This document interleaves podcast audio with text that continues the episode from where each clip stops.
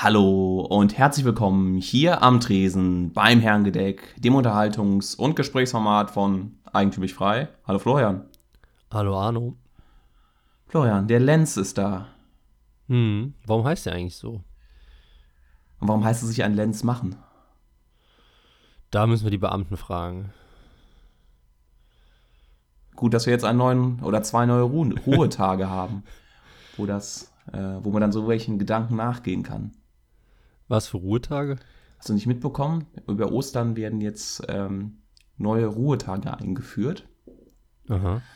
Keiner weiß, was es ist. Handelt es sich um einen Feiertag oder um einen Sonntag oder um einen. Wir wissen noch nicht genau, was für ein Tag. Auf jeden Fall sollen an dem Tag alle Geschäfte zu sein. Damit Hm, wir noch einmal. Ähm, In uns gehen. genau. Ein letztes Mal und dann sind wir durch. Aber es ist ja eigentlich interessant, weil es ja gegen den Trend läuft, dahingehend äh, so verkaufsoffener Sonntag und möglichst viele offene Geschäftstage und jederzeit alles kaufbar sein.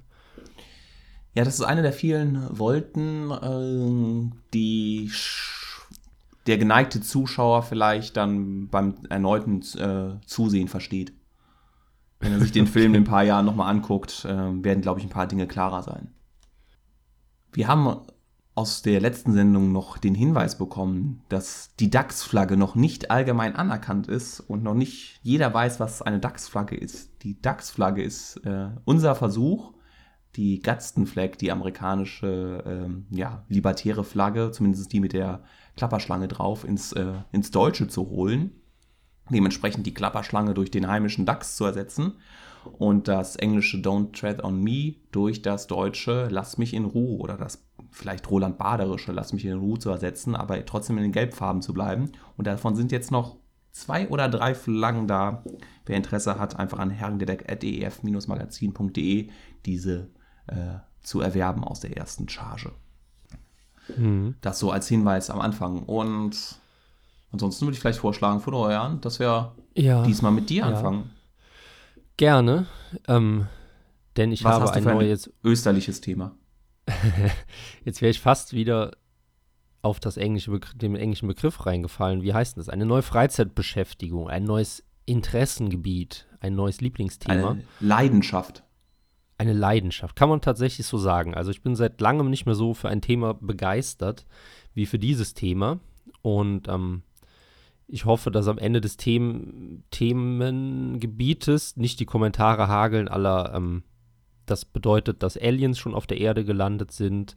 Das zeigt wieder einmal, dass an der Wissenschaft nichts dran ist, bla bla. Sondern wir versuchen mal ganz sachlich daran zu gehen. Und zwar geht es um Megalithkulturen. Ähm, Megalithkulturen sind im weitesten Sinne jungsteinzeitliche Kulturen. Also es gab noch keine Eisenverarbeitung und ähm, setzt sich zusammen aus Megalos für äh, riesig, gigantisch, groß und Lithos für den Stein. Also auf Deutsch dann die Großsteinkulturen. Und ähm, die lebten in Europa so vor einigen tausend Jahren. Und ich bin da jetzt irgendwie zufällig drüber gestolpert, weil sich das einfach so merkwürdig angehört hat. Und ähm, habe mir das dann mal rein, reingezogen und angeschaut und war so krass begeistert davon, wie verrückt diese Kulturen einfach waren. Und wir sprechen hier halt nicht von vor 2000 oder 3000 Jahren, sondern nachweislich mittlerweile von 7000 Jahren. Also um das zeitlich einzuordnen, zwei bis dreimal so alt wie die bekannten Pyramiden in Ägypten und ähm, sehr viel älter als die Hochkulturen, die man halt am Mittelmeer schon so kannte. Hat das was mit Stonehenge zu tun? Wäre jetzt Genau, meine ja. Überlegung, weil große Steine stehen ja da auch oder wurden da hingestellt. Ja, also es hängt indirekt zusammen. Man weiß halt, muss sich irgendwie immer vorstellen, dass die Zeit ist halt so lange her, dass man nur einen absoluten Bruchteil an Wissen irgendwie darüber hat. Ähm, und was man aber weiß mittlerweile ist eben die Datierung dieser Steinmonumente. Mhm. Ähm, und Stonehenge ist aber tatsächlich ein bis 2000 Jahre, teilweise 3000 Jahre jünger als die ältesten Steinbauten, die auf dem europäischen Festland sind. Das heißt, die Annahme liegt nahe, dass diese, nennen wir es jetzt mal, die Megalithkultur, die eine Megalithkultur, das ist ein Erklärungsansatz, dass es eine einzige gibt. Die hat sich ausgebreitet und dann halt so 2000 Jahre später Stonehenge in England gebaut. Aber am Anfang war die wahrscheinlich in Nordwestfrankreich.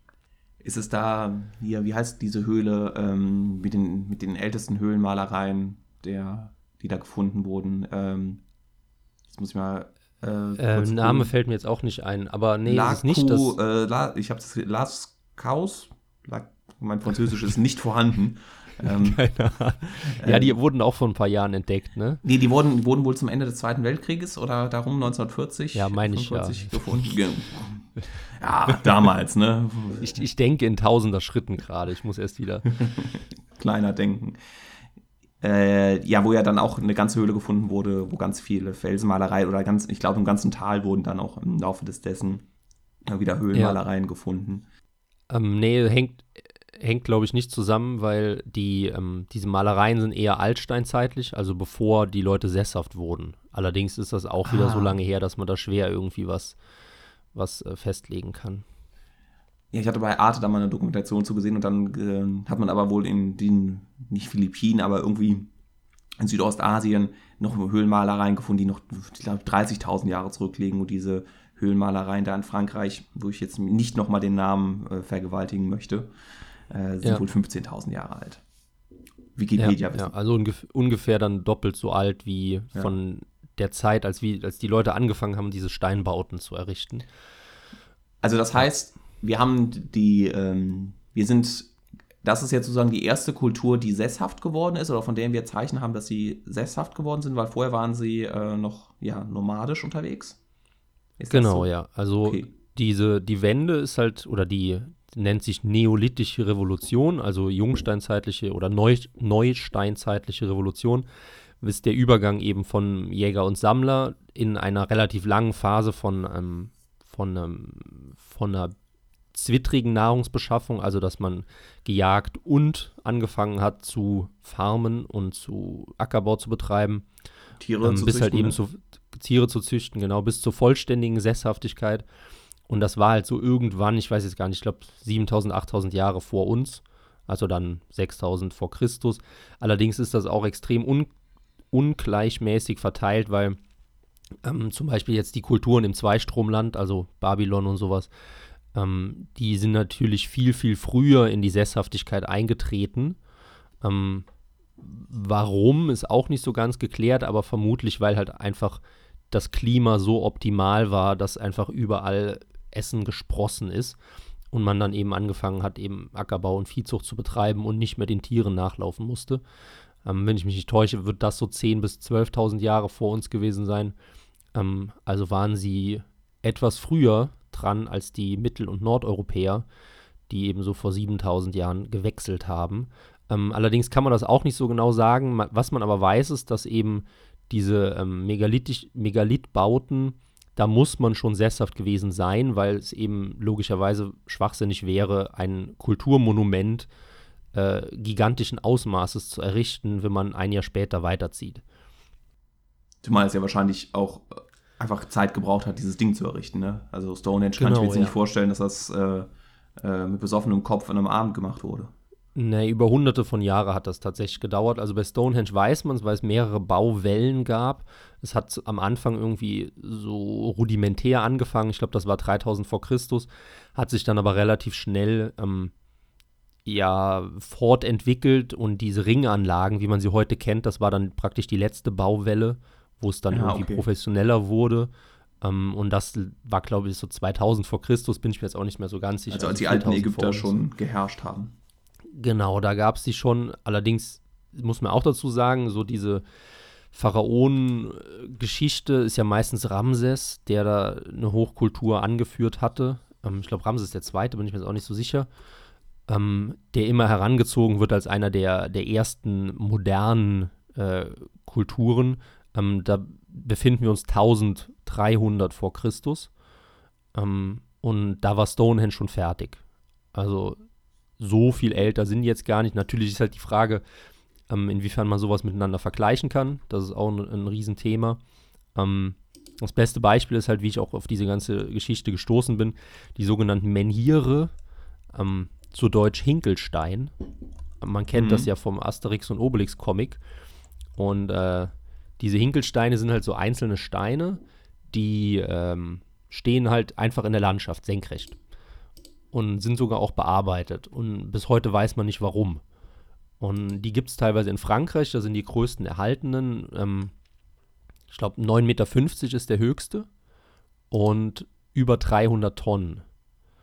Und das ist halt deutlich größer als die Obelisken. Also sind ja auch diese senkrechten Steine, die die Ägypter gebaut haben, meist besser bearbeitet, deutlich größer als die Obelisken. Und ähm, es gibt verschiedene Forschungsansätze, die halt versucht haben herauszufinden, wie man diese Steine aufbaut. Und ähm, bis heute gibt es halt keine hinreichende Erklärung, wie es halt diese Megalithvölker oder dieses Megalithvolk vor 7000 Jahren geschafft hat, diese gigantischen Steine aufzustellen. Es geht ja ein bisschen bis zu der Osterinsel, ne, wo es ja auch nicht ganz irgendwie bekannt ist, wie die da die Köpfe, ähm, diese Steinköpfe hinbekommen haben. Ja, ja, genau. Ähm, Und das ist halt eben auch eine Theorie, dass diese Kulturen irgendwie zusammenhängen und man weiß halt nicht genau wie. Und ich sage jetzt mal die Verrückten, in Anführungszeichen, Erich ich von Däniken? Erzürnt, genau, oder die anderen äh, erzürnten Verschwörungstheoretiker, die uns dann die Kommentare vollkotzen, ähm, sich darüber aufregen. Es gibt eben die Theorie, dass Außerirdische den Menschen das gezeigt haben oder auch die Menschen transportiert haben und dementsprechend ist es möglich gewesen, ähm, überall auf der Welt ähnliche Bauwerke zu bauen vom Baustil. Jetzt muss man aber dazu sagen, ich bin kein Anhänger der außerirdischen Theorie, sondern es gibt verschiedene andere Ansätze, die eben die Wissenschaft deutlich plausibel erklären kann. Zum Beispiel einfach die des transportierten Wissens. Also dass selbst in der Steinzeit, in der Jungsteinzeit oder halt gerade dann in der Bronzezeit danach zwar die Mobilität sehr gering war, also die Wahrscheinlichkeit, dass du zu den Osterinseln gekommen bist, ist halt null, aber dass über Jahrhunderte praktisch Grenzberührungen von Völkern zu einer Kulturweitergabe geführt haben. Das ist eine Theorie. Und die andere Theorie ist halt, ähm, oder eine andere Theorie ist, dass eben ähm, es mathematisch sehr logisch ist, Konstrukte auf eine gewisse Weise zu bauen. Am Beispiel der Pyramide wird halt auch immer von diesen, von den außerirdischen Freunden angeführt, ja, die Pyramiden ähm, in, wie heißt das, Aztekpolota, keine Ahnung, in Peru oder so, sieht genauso aus wie die Pyramide in Kairo. So, ja, grundsätzlich schon. Sie hat natürlich auch deutliche Abweichungen, aber ist es nicht logisch, dass Kulturen, die auf einem ähnlichen Stand der Entwicklung stehen, Pyramiden bauen, weil es halt relativ einfach ist, die Statik zu berechnen, wenn sich was nach oben verjüngt. Und das ist halt auch einer der Erklärungsansätze. Ja, und das, äh, ich meine, es geht ja dann bei dahin, dass man irgendwie die Kantenverhältnisse oder sowas hat oder dass man auf einem ähnlichen Breitengrad ist. Da kannst du ja, ähm, Genau, wenn du ja. dich lang genug damit beschäftigst, ist es so ein bisschen, und das ist vielleicht dann der Bezug zu heute, wer sucht, der findet auch. Ne? Ähm, das ist nicht nur Ja, beim ja. Testen so. Das ist auch, äh, wenn man sich ganz viele Fakten zu einem oder zu verschiedenen Dingen anguckt, irgendwann fallen, äh, irgendwann muss es allein schon aus Wahrscheinlichkeitsgründen ja zu, Zufälle geben, die dann übereinstimmen. Und dann betont man die halt, würde ich jetzt so sagen, mit meinem naiven Schulwissen ähm, äh, und auch ein bisschen Erich von Däniken gelesen zu haben, aber dann stürzt man sich halt auf die paar, auf die zwei, drei Prozent, die übereinstimmen und ignoriert die 97 Prozent, die, äh, die nicht sind. Ja, ja. Und dadurch wird Was auch ein Beispiel ist mit den, ähm, es gibt die Theorie eines, ähm, einer, einer Megalithmeile oder einer Megalithelle, glaube ich auch. Also ja, ein um den. Globus, ne? Auf, auf der Genau. Breitengrad, ja, ja, oder Längengrad. Aber selbst das ist ja auch irgendwie, ähm, also es ist halt von der modernen Forschung eher abgelehnt. Also, dass es sowas nicht gab, Da diese es ja einheitlichen Maße. Dann muss es eigentlich stimmen, ja. Ähm, aber da stellt sich halt auch die Frage, wenn man sich den Mensch anschaut, der ja von der Natur aus pra- pra- nenne ich jetzt mal, perfekten Bau hat. Eben im Sinne von diesem Da Vincis vitruvianische Mensch. Was Da Vinci? Ja. Ich ne? glaube schon, ne? Der goldene Schnitt. Also das, Arm, der Beine goldene Schnitt, genau, das dass halt zueinander, die, die Maße zueinander proportional sind und wir alle Homo sapiens sind, ist es ja relativ logisch, dass zum Beispiel die, die, ähm, die Maßschnitte und auch die Proportionen zueinander von unseren kulturell festgelegten Maßeinheiten sehr, sehr ähnlich sind. Also da gibt es auch eben verschiedene Anknüpfungspunkte, aber wie gesagt, ich finde es ein, ein extrem tolles Thema. ähm, gerade, und da können wir eigentlich schon ja, zum Schluss kommen, nicht, aber so in die Endphase einleiten, meine Erzählung. Ich habe ja noch Ähm, gar nicht du angefangen kennst- zu sprechen, Florian. Ja, ich bin, ich, also meine Mitbewohnerin ist mittlerweile auch Megalith-Experte gegen ihren Willen. ähm, ich erzähle das eigentlich jedem jetzt mittlerweile, so viel ich irgendwie kann, weil ich so fasziniert davon bin. Aber ja, dann hau du mal raus zu Megalithos. Ja, ich wollte eigentlich zwei Dinge äh, ansprechen. Jetzt gar nicht so zu der, zu der Steinzeitkultur oder der Hochsteinzeitkultur, weil du ja da anscheinend ähm, dich wesentlich mehr befasst hast, aber vielleicht so, so zwei Dinge. Hast du früher äh, Erich von Däniken gelesen? Also hast du da einen Nee, Kontakt ich- dazu mal nee. gehabt? Ich kannte den gar nicht. Also ich bin da erst vor einem Jahr drüber gestolpert von irgendwelchen, äh, ja, Verschwörungsleuten. So, aber es ist ja interessant, dass er schon irgendwie eine starke Rezeption in den 70ern und 80ern hatte. Ne? Also bei mir, ich weiß, wir hatten das äh, in der Schule, Oberstufe oder so, irgendwann mal hatte einer so ein Buch und dann ja, ging, ging dieses Buch rum. Ne? Ähm, heutzutage würde man sagen, für, die, für unsere jungen Zuhörer, das ist wie, als wenn man so eine Nachricht bei WhatsApp weitergeleitet hat. So 5 Euro in das Pha- Phrasenschwein des alten weißen Mannes. Ähm, Mhm. und ja, dass wir uns darüber dann auch unterhalten haben und dass es da wir eigentlich alle zum, ja, das ist, ich fand es faszinierend zum ersten Mal, das glaube ich war wirklich das erste Mal, dass man so mit anderen Theorien ja sich beschäftigt hat und es ist nicht so, als hätte mich das überzeugt, aber ich fand es so total faszinierend, wie als wenn du eine, Gesch ja, eine Geschichte liest, ne? Irgendwie Karl May oder sowas. Vielleicht war es was dann ein paar Generationen vorher Karl May und das ist jetzt so. Und das dann ja zu sehen und zu sagen, nee, das hat alles den Grund, dass wir, ja, dass, dass hier ähm, Außerirdische waren, die da mit Raumschiffen geflogen sind, deshalb wurde ganz viel unterirdisch gebaut, deshalb äh, werden, sind auf indischen Skulpturen das so und so gemacht. Und das alles mal zu lesen mit einer, ja, mit einer anderen Theorie im Kopf. Mhm. Und das zu machen, das fand, fand ich irgendwie, ich fand es auch nicht schlimm, dass, also ich würde auch sagen, heutzutage ist auch diese, ne, was, was du ja gesagt hast, diese Verschwörungssache, sagen, würde ich ja sagen, ist, ist ja gar nicht schlimm. Ist ja nur, du hast halt eine andere Idee und du bist halt davon überzeugt, dass es von, von Außerirdischen war, ist ja zuerst mal nichts Böses dran. Nö, Ähm, überhaupt nicht. äh, es gibt ja Ver- Verschwörungstheorien dann, ne, die dann äh, eher, eher was Böses im Schilde führen. Das andere ist halt einfach nur eine Theorie, wie zu sagen, ich glaube an Globulis. Ja. Gut. Hast du jetzt gerade Däniken mit Globuli-Konsumenten gleich gesetzt? Ja, vielleicht ist da eine Überschneidung, ich weiß ja, es da nicht. ist bestimmt eine Überschneidung. Äh, ähm, das war was, und das dementsprechend fand, fand ich total faszinierend und habe dann ein bisschen auch mal was von Däniken jetzt in den letzten Jahren auch mal, noch mal mir ein paar Interviews angehört. Und der machte auf mich ja jetzt auch nicht so, der wird ja so immer so zitiert als dann Verschwörungstheoretiker und sowas, aber er machte auch für mich eigentlich einen sehr vermittelnden Eindruck und einen sehr, ähm, also selber zu sagen, ich weiß es auch nicht, aber das ist halt meine Theorie und ähm, ich bin nicht böse, wenn Leute was anderes meinen. Also es ist gar nicht so verbissen, wie man, wie man das ihm nachsagt. Ja, ja, absolut. Ähm, bei Däniken muss man aber auch dazu sagen, er ist ja eigentlich bekannt geworden für seine ja, Fantasieromane. Ähm, Ah, okay. Weil er hätte sich immer mit, also mit Geschichten verknüpft, weißt Mhm. du? Ich weiß jetzt nicht, was für Bücher du gelesen hast. Er hat sehr, sehr viel publiziert ähm, und hat aber eben auch diese Theorie dahinter, wie eben Karl May dann als Roman sozusagen verpackt und dementsprechend auch einfach eine große, große Breite erreicht. Ähm, aber ich glaube, Däniken ist tatsächlich eher so in der Versenkung verschwunden, meine ich, in den letzten 10, 20 Jahren. Ne? ja, er ist sowohl dann, dann verstorben dann und dann ist so ein bisschen das, das abgeebbt. Ähm, aber ich fand, Ist er verstorben? ich meine schon. Ja, können Dänik, Däniken ist eine politische Gemeinde in Olten. Ja, vielen Dank. Erich von. Ja. Ja, äh, Ja, hier gesagt- steht, er lebt noch in Okay. Wiki, aber egal, ja. Okay, dann, dann habe ich vielleicht was, äh, was Falsches erzählt. Ähm, aber wie gesagt, ich fand es ich fand's super spannend, das zu sehen. Und ich finde es auch heutzutage noch spannend, das einfach so ein bisschen, ja, eine, eine Fantasie walten zu lassen und sich das so ein bisschen vorzustellen, äh, dass da vielleicht was dran sein könnte, auch wenn ich eigentlich weiß, dass es, ähm, dass es wahrscheinlich andere Erklärungen gibt. Aber die Sache ist genauso wie, wie bei der Kirche. Ne? Die heiligen Geschichten sind immer früher passiert und heutzutage passiert nichts mehr, weil man es heutzutage aber irgendwie nachweisen könnte. Ne?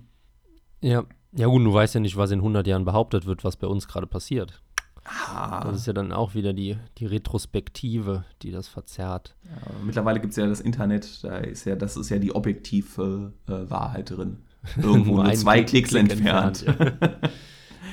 Und das andere ist das äh, vielleicht die Frage, äh, wie würdest du einschätzen, wenn jetzt so eine Person aus der, aus der Hochsteinzeit äh, in die heutige Gesellschaft kommt, meinst du, das wäre, sie würde abgesehen von dem anderen kulturellen Hintergrund auffallen? Oder würde, also ist der Mensch gleich geblieben in diesen 5000, 15.000 Jahren? Vom Kognitiven, Ähm, vom, vom Von Sozialen? allem, ja. Und Ganz ist halt- schwierig zu sagen. Oder ist da noch mehr irgendwie passiert? Ist da, ähm, ist unser Frontallappen jetzt ein bisschen größer geworden oder was auch immer? Also bezüglich, ja, nennen wir es mal hochentwickelte biologische Merkmale, kann ich jetzt gar nicht so viel sagen. Wo, worüber ich gestolpert bin, ist, dass schon ähm, äh, Körperbauunterschiede Mhm. existiert haben. Am deutlichsten wohl in der Körpergröße. Gut, das kann Ähm, auch an der Nahrung liegen, ne? Das ist damals An halt der die Nahrung, genau. Also wie gesagt, Nahrung ist halt eine, eine Vollversorgung mit ähm, hauptsächlich tierischen Fetten, ist maßgeblich dafür entscheidend für die, die Körpergröße und die Gehirnentwicklung über hunderte Jahre hinweg oder tausende Jahre hinweg sogar. Also wenn halt eine Generation dann mal irgendwie hungernd von, ähm, von Weizenkörnern leben musste und so, dann war es das halt meistens schnell mit der, der fortentwickelt. Umso wichtiger war es halt eben über die Jungsteinzeit dann praktisch eine permanente Versorgung ähm, mit Nahrungsmitteln zu haben. Ähm, aber wie gesagt, die Fleisch. Größe, Fleisch, ja, die Größe war tatsächlich kleiner. Also ich, ich meine, so 1,60 bis 1,70 waren diese Leute groß in der, in der Jungsteinzeit. Ähm, wobei da auch natürlich wieder Schwankungen sind, je nachdem, in welchem Gebiet man ist, weil ähm, nördliche Menschen sind ja meistens größer als südliche durch diese tolle Formel, die ich mal irgendwann gelernt habe in der Biologie. Warum ist der Polarfuchs größer als der Rotfuchs? Weil ähm, das Verhältnis von der Oberfläche zum Körper ist ein anderes. Ne? Ich weiß jetzt nur Mhm. nicht wie rum. Und dadurch gibt man weniger Körpertemperatur ab. Also ist es cleverer, in kalten Gebieten groß zu sein. Ähm, so jetzt dumm als Darwin formuliert. Ähm, was zum Beispiel auch anders war, ist die, die ähm, Knochenstruktur. Also es war halt eher so ein bisschen mehr Richtung Neandertaler, aber jetzt auch nicht wie ein Neandertaler, weil Neandertaler ja eher noch, also war ja kein Homo sapiens meines Wissens, sondern ähm, die Gruppe von Menschen, die in der Altsteinzeit schon vorher hier gelebt hat, bevor der Homo sapiens eingewandert ist und ihn dann irgendwann platt gemacht hat. Ähm, von der Intelligenz her ist es natürlich sehr schwer zu sagen. Man hat halt immer so dieses Bild von diesen Trotteln im Kopf, ne, die gerade so das Feuer entdeckt haben. Ähm, allerdings, woher will man es wissen? Weil es gibt einfach keine Aufzeichnungen. Es gibt eben sehr, sehr, sehr wenig Anhaltspunkte, die irgendwie darauf hinweisen, wie klug oder wie dumm diese Leute waren. Was eben jetzt so ein absolut krasser Paradigmenwechsel war, ist eben diese Aufstellung der Menhire, die halt wie gesagt 300 Tonnen wiegen. Ähm, man hat sehr, sehr lange gedacht, und da hole ich jetzt mal so die Kurve wieder zum Thema, ähm, dass die Römer diese Steine aufgestellt haben, Ah, okay. weil die halt so groß und so schwer sind, dass die Wissenschaft es nicht für möglich gehalten hat, dass die so alt sind, wie ich es eben beschrieben habe.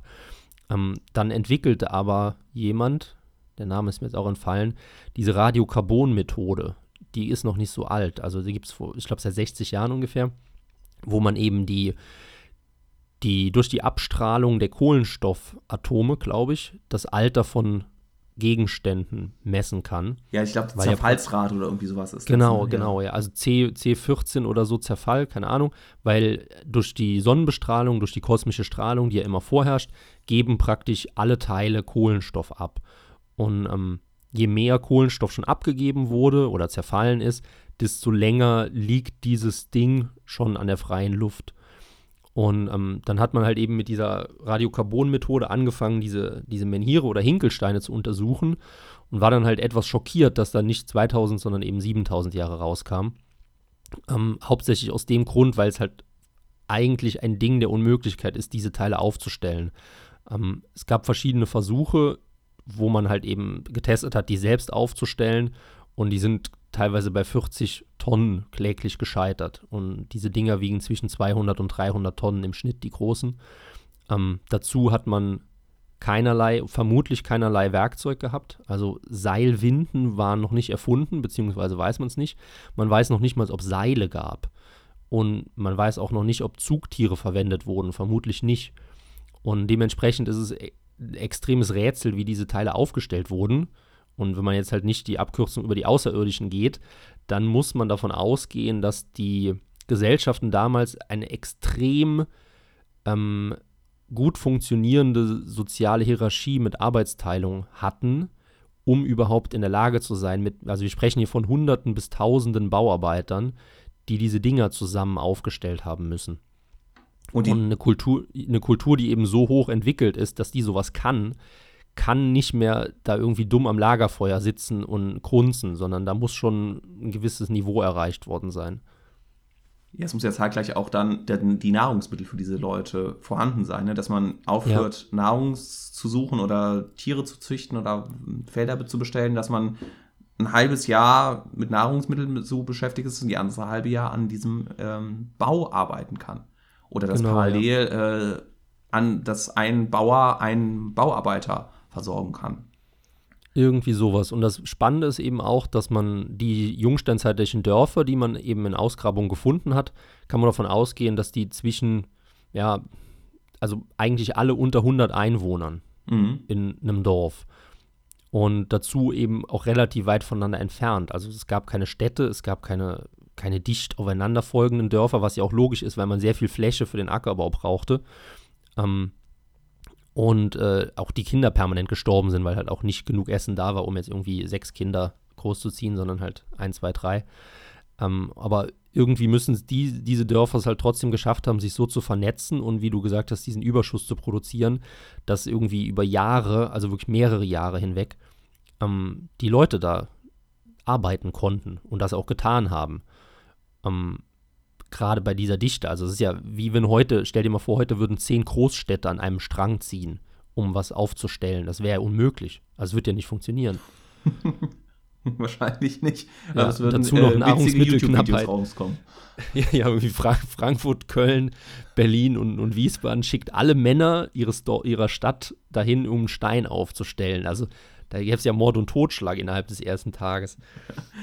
Ja, und das ist ja auch, wenn du überlegst, wir wissen ja deshalb so viel über, ähm, oder so viel über die Ägypter oder über ähm, Mesopotamien, weil es da ja erste Schriften gab oder Hieroglyphen.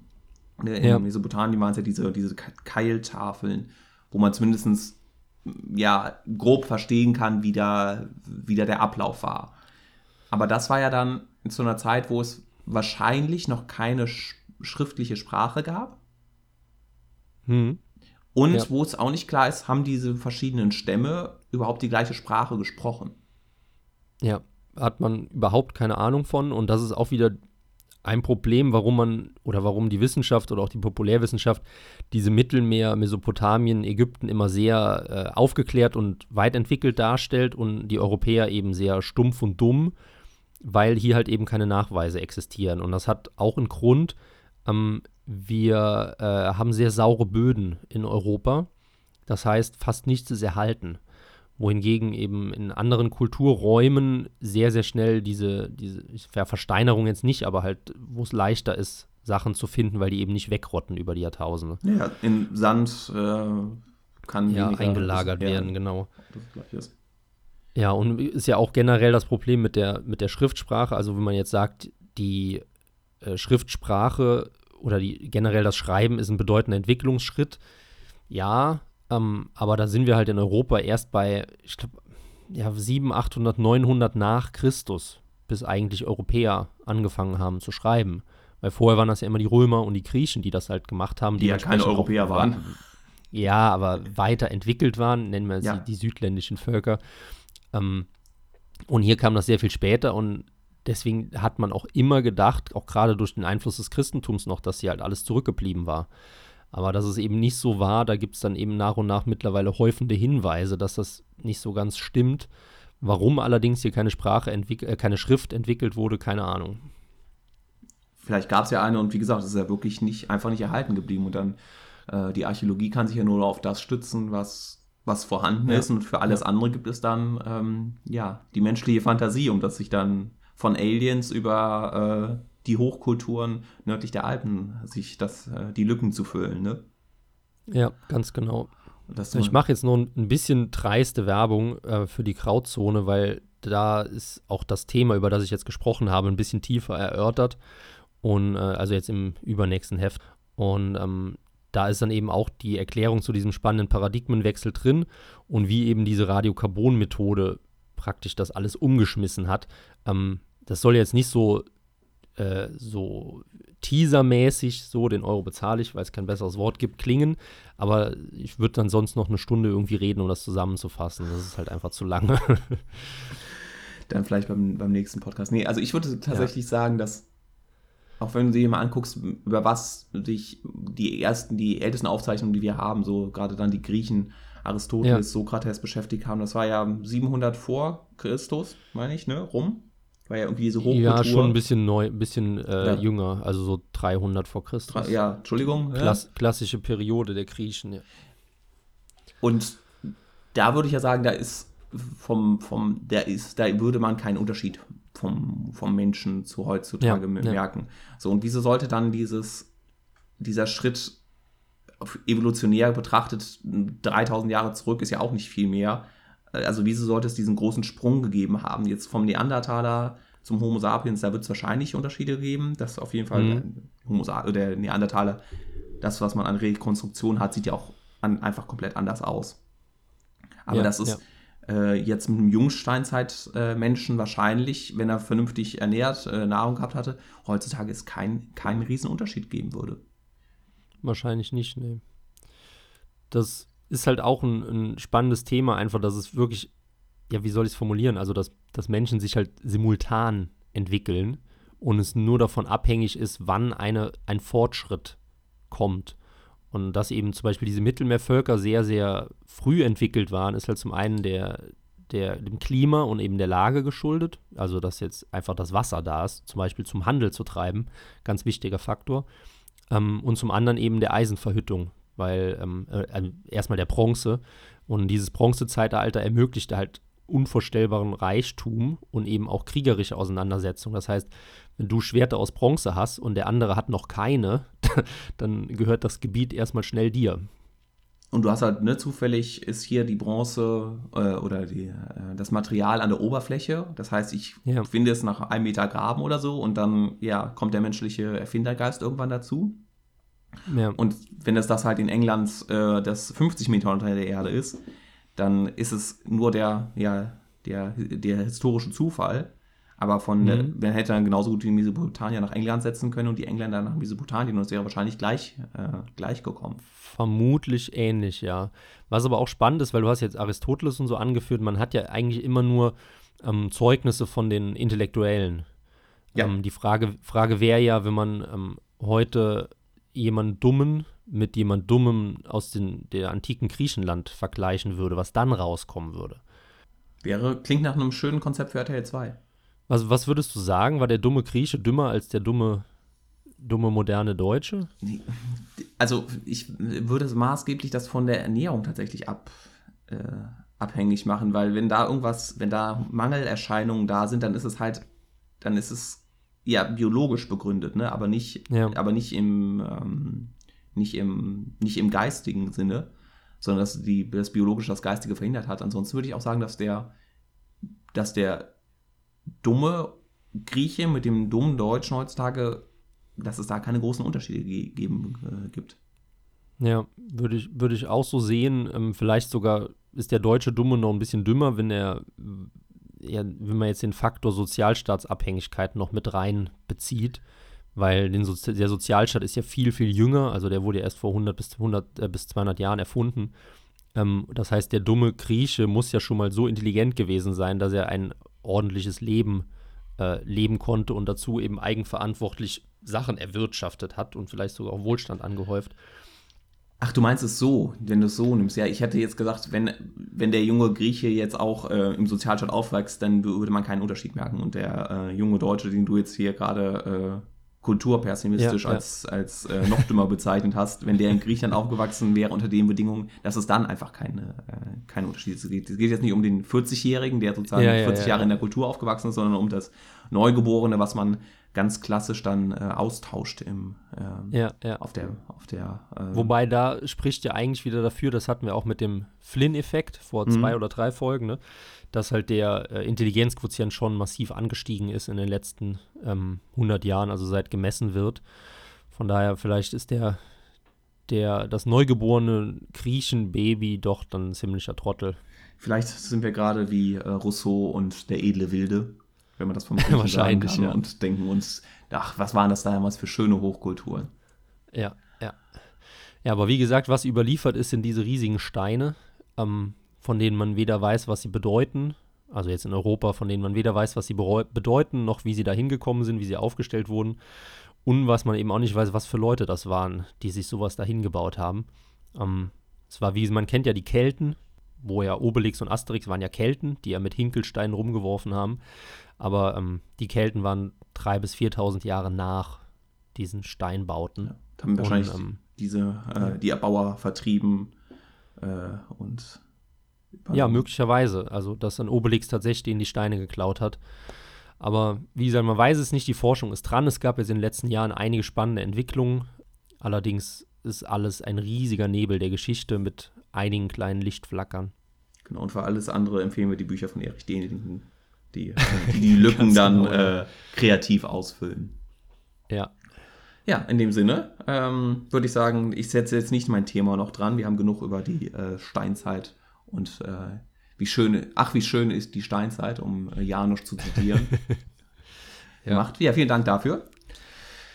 Und dann wünschen wir den äh, Zuhörern viel Spaß beim Osterei suchen und Steine aufstellen im Garten, sofern vorhanden. Ja, unbedingt. Und wir verabschieden uns bis in 14 Tagen wieder mit dem Herrengedeck.